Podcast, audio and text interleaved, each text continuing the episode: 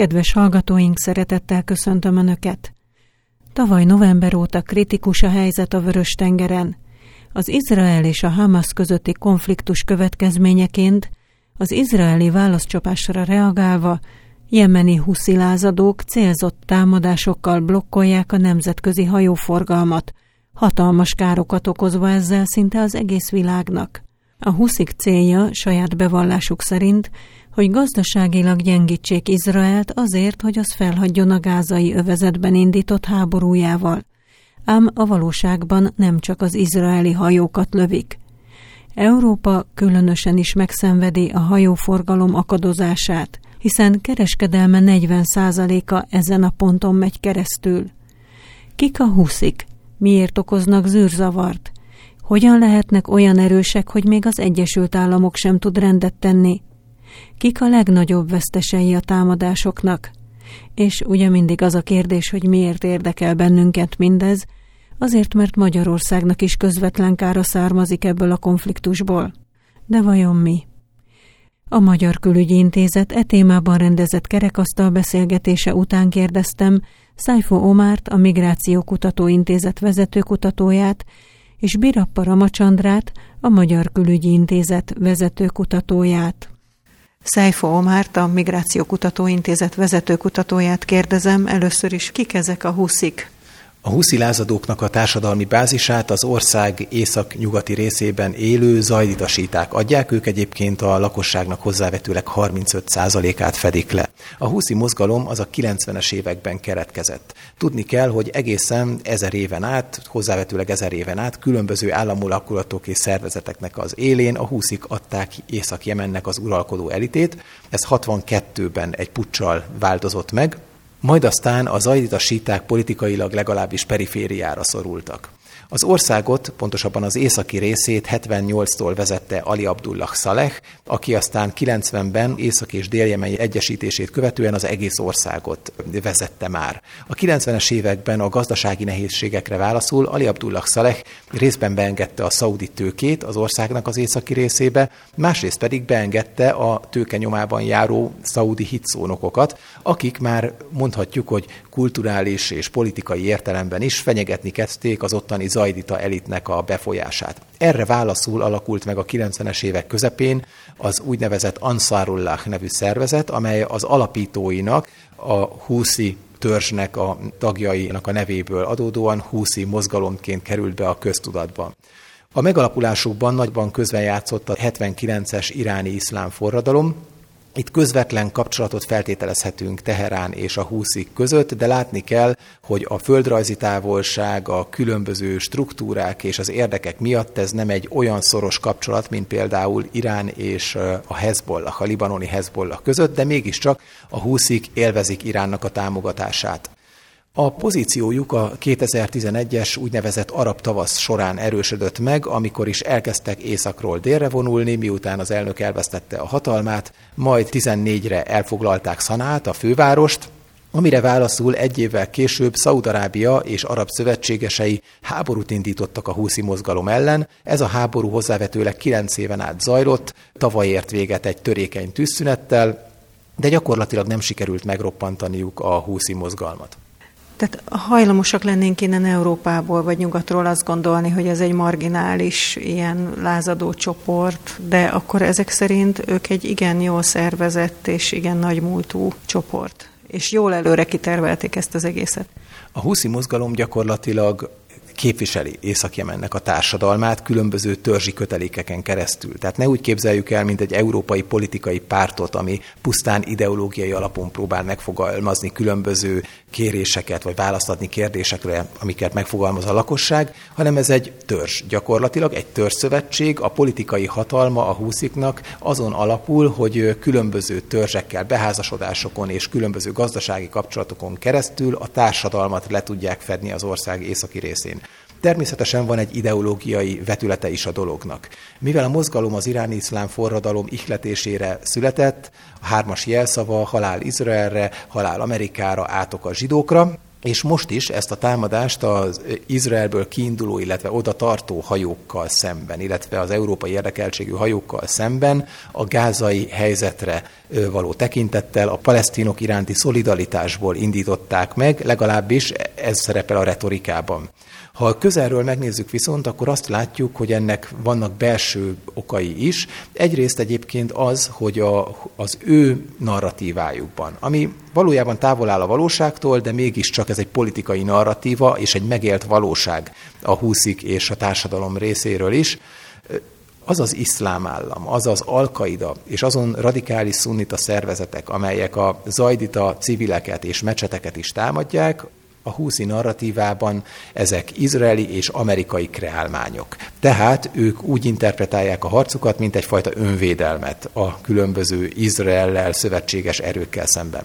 A másik ok pedig az, hogy Szaudarábiával szemben a kilenc éven át vívott háború gazdaságilag megroppantotta egy kicsit azt a területet. Azt látjuk, hogy az embereknek 80%-a segélyre szorul az éhezés szélén áll, és egy ilyen helyzetben a háború az egyben békét is jelenthet, hiszen egy törzszövetségen belül, ha a különböző törzseknek, nemzetségeknek a tagjai, férfi tagjai vért áldoznak a közös célért, a közös ügyért, ez a belső kohéziót erősíti.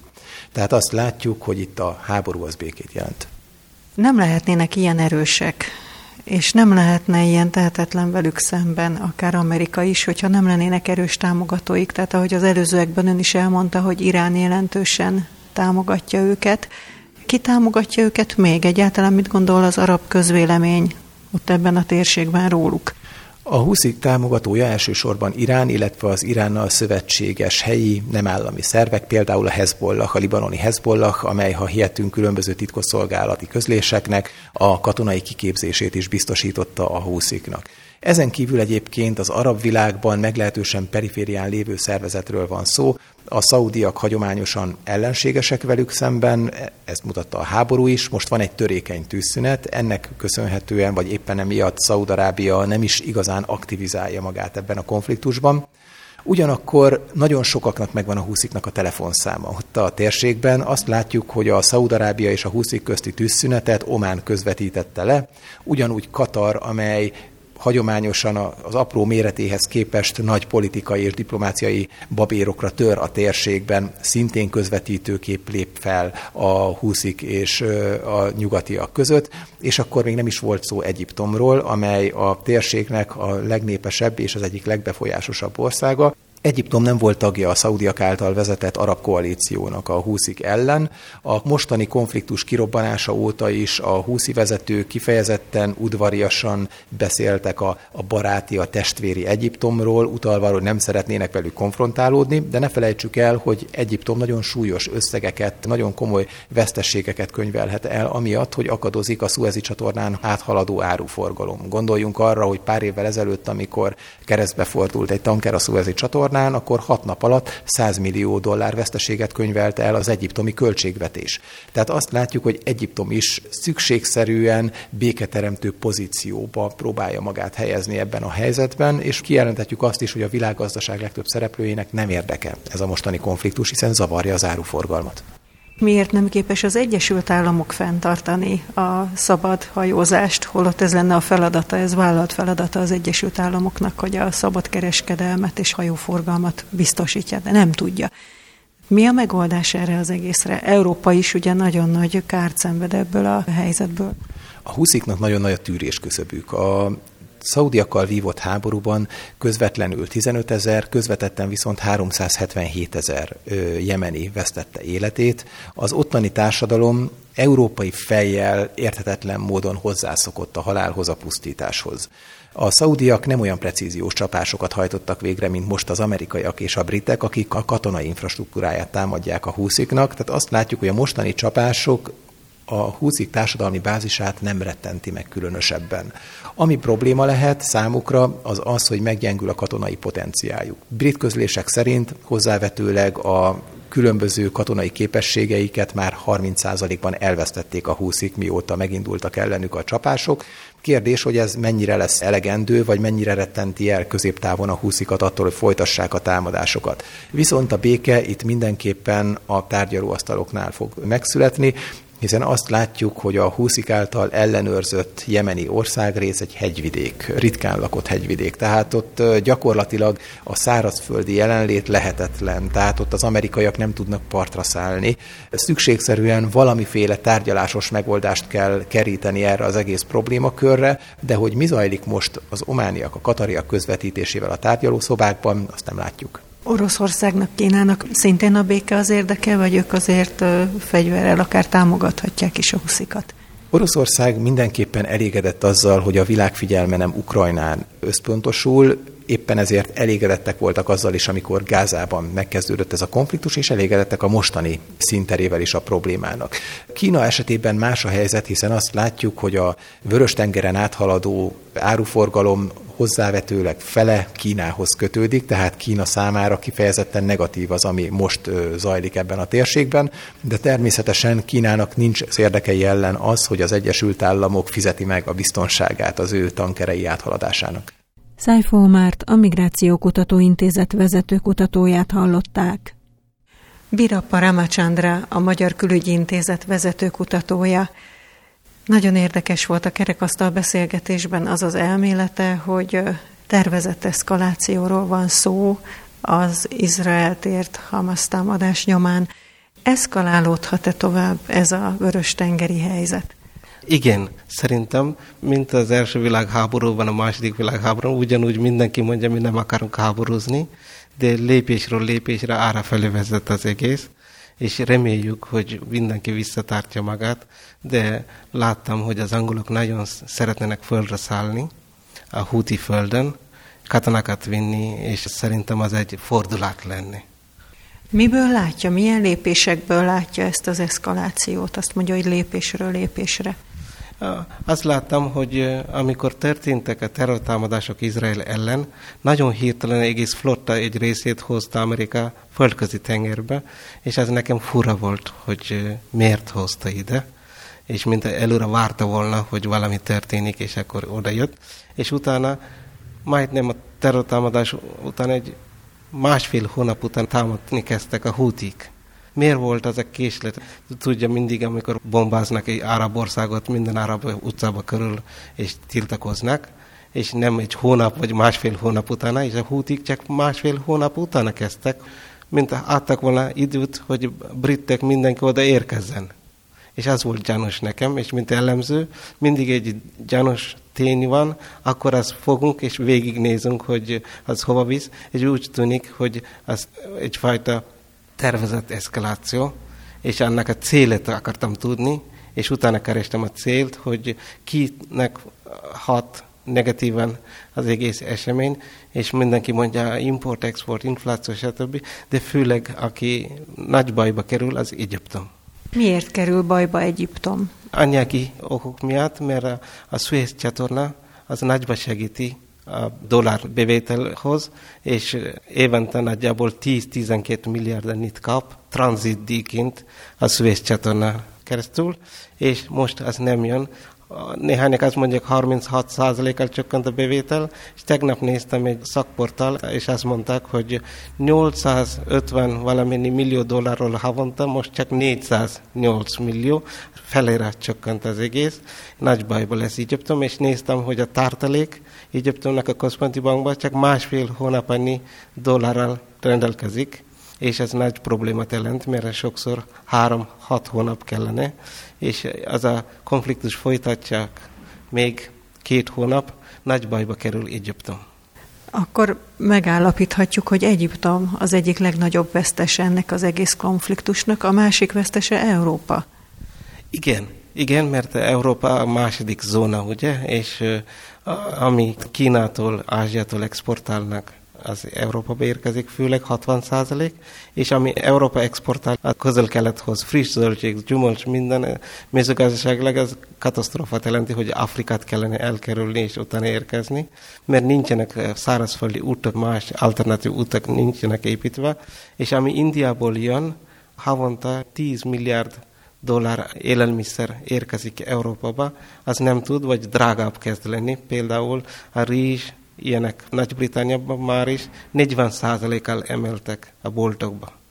és integrált piac van Európában, amikor Nagy-Britanniában történik, lassan-lassan, három hónap múlva ide érkezhet Magyarországra is, és az a probléma nekem, hogy Magyarország is sajnos érintve lesz, ha az a konfliktus folytatják.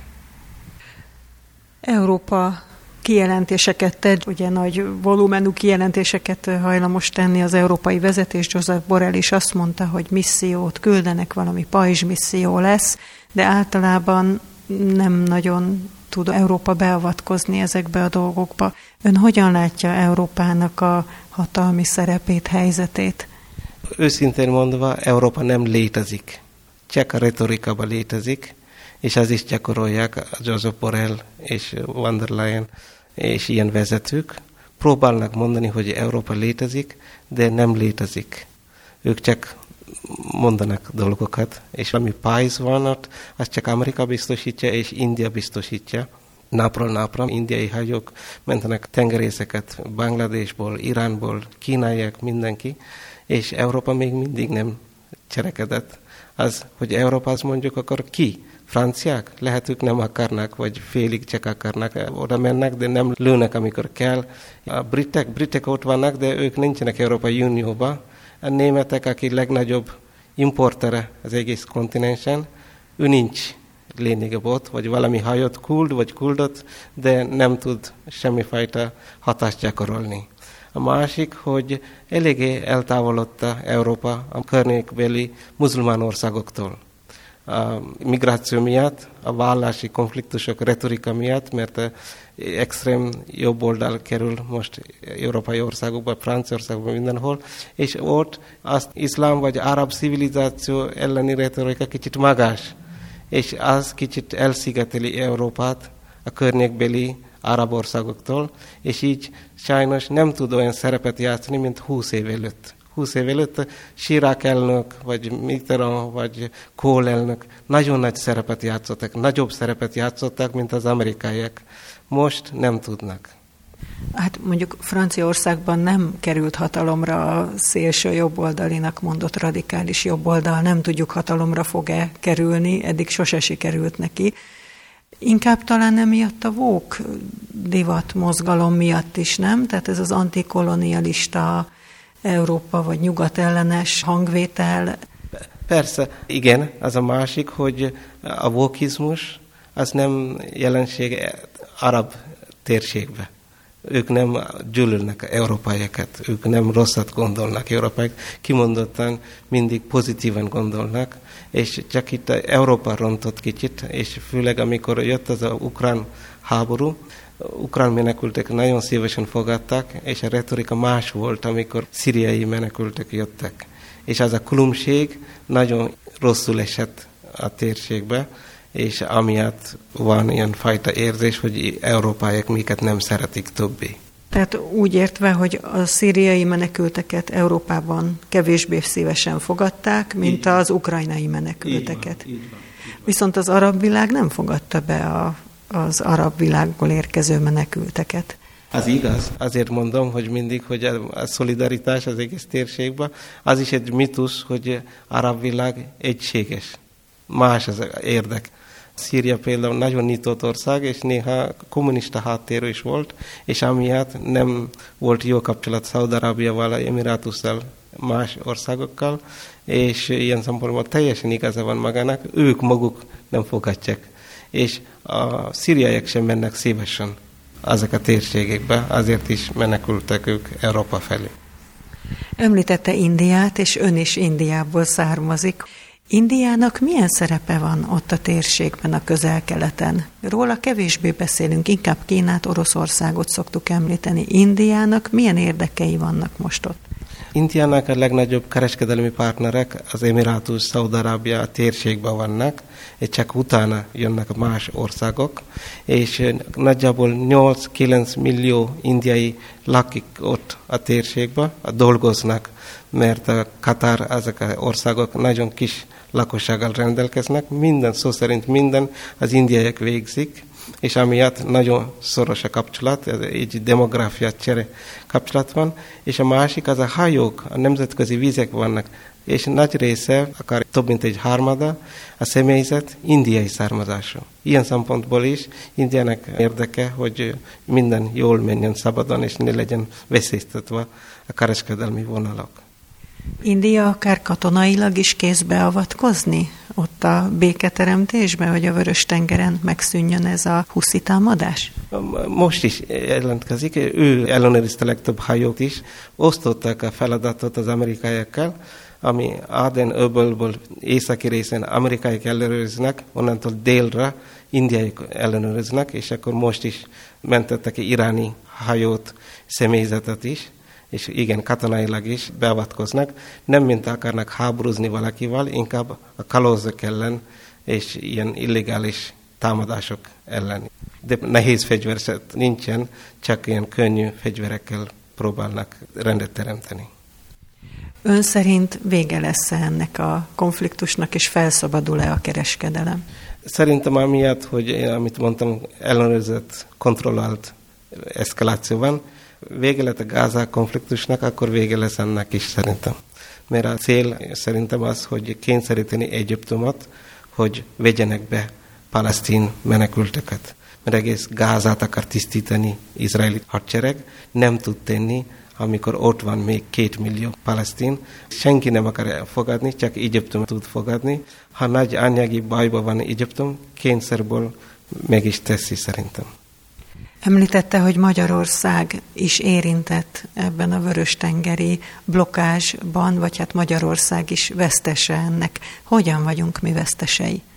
Mert magyar gazdaság nagyon dinamikus és nagyon nyitott a külvilág felé, sokkal behozat, és a kis apróság is hiányzik, akkor az egész gyártás megáll. A Suzuki nem régen megállított a gyárt, Emiatt a vörös-tengeri konfliktus miatt állította meg a Suzuki a gyárt, mert nem érkezett meg az alkatrész. Így van, két hétig állította, és utána folytatják, akkor még egyszer kell állítani. Azt gondolják, megállítsuk hat hónapra, az akkor az nagy veszteség, ugye Magyarországnak. Most próbál növekedni, volt egyfajta stagnálás egy pár hónapig, és újra próbál indítani a gazdaságot. Az egész terv bajba kerülhet, ha nagyon magas infláció környök országokba is, akkor bejön itt is, minden megteszi gazdasági miniszter, hogy jobban menjenek a dolgok, de sajnos annyira nyitott a magyar gazdaság, hogy mindenképpen, ha baj van Németországban és környékországokban, akkor Magyarország is kicsit osztani fog a bajokba. Kedves hallgatóink, a kerengő külpolitikai beszélgetésekben a Vörös-tengeri konfliktusról beszélgettünk Szájfo Omárral, a Migráció Kutatóintézet vezető kutatójával, és Birappa Ramacsandrával, a Magyar Külügyi Intézet vezető kutatójával. Köszöni megtisztelő figyelmüket a szerkesztő Posgai Nóra.